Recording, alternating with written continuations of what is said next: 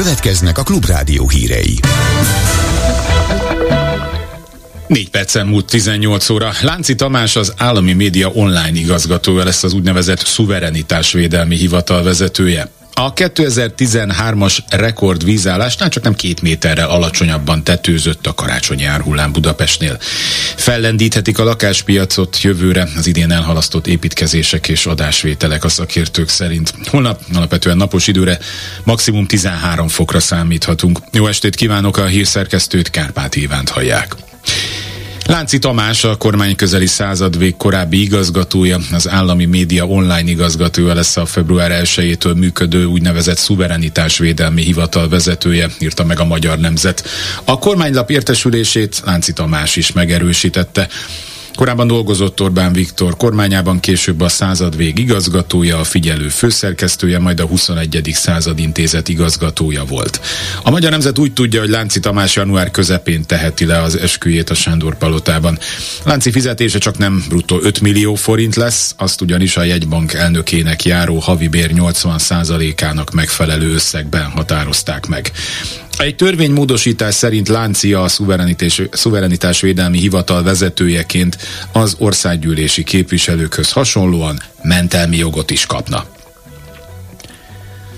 A 2013-as rekord vízállásnál csak nem két méterrel alacsonyabban tetőzött a karácsonyi árhullám Budapestnél. A 10 évvel ezelőtti 891 cm-es tetőzéshez képest most 693 centi volt a legmagasabb érték, közölte az Országos Vízügyi Főigazgatóság. Budapesten szerdán este 8 órakor tetőzött az árhullám, ekkor a legmagasabb vízállás 693 cm volt, azóta tetőző stagnáló a vízjárás 690, illetve 692 centis tartományban a 700 cm-es másodfokú készültségi szintet nem érte el a vízállás. Karácsony Gergely főpolgármester azt írta a Facebook oldalán, hogy bár a 13-as árvíz óta nem érte jelentősebb árhullám a fővárost, a fővárosi önkormányzat szakemberei folyamatosan dolgoznak a város árvízvédelmének megerősítésén.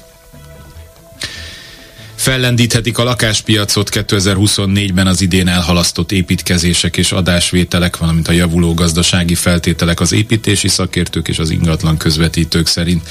Az építési vállalkozók országos szakszövetségének közleménye szerint az építőanyagok árai elérték a mélypontjukat érdemes kihasználni, hogy a kevés beruházás miatt könnyebb szakember találni. Balog László az ingatlan.com vezető gazdasági szakértője pedig arról beszélt a Klubrádiónak, idén legfeljebb 110 ezer adásvételre számíthatunk. Ez 20%-kal elmarad a tavalyi adatoktól, így 2024 valószínűleg jobb lehet.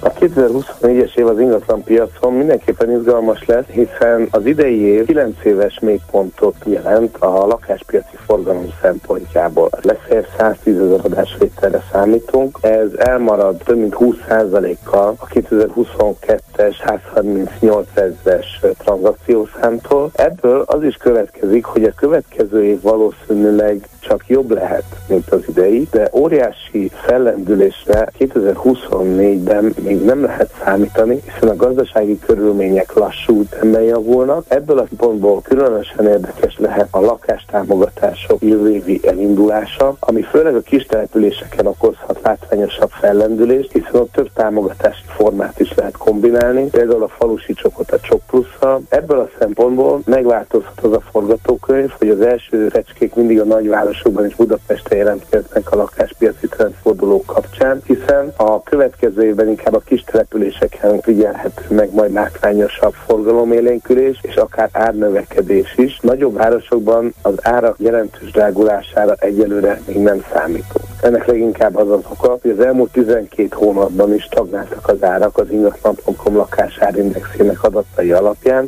1%-os volt az országos lakásdrágulás, ami stagnálásnak felel meg, tehát látszik, hogy behúzta a féket az ingatlan piac.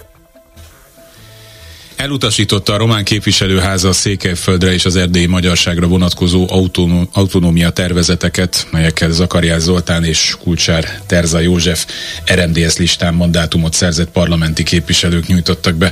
A magyar ellenes kijelentésektől sem mentes ülésen egyes erdélyi román képviselők a romániai etnikumok békés együttélését hangsúlyozták, Míg számos képviselő a román alkotmány első cikkeire emlékeztetett, amely szerint Románia szuverén, független, egységes és oszthatatlan nemzetállam, így a tervezetek alkotmányellenesek. Végül az időjárásról kezdetben sok helyen lesz köd, aztán holnap is több órára kisüt a nap. A délnyugati szél, főleg délen és keleten élénkülhet meg a hőmérséklet csúcsértéke, a napos vidékeken 13 fok körül alakul majd. Hírekkel legközelebb 19 órakor jelentkezünk itt a Klubrádióban.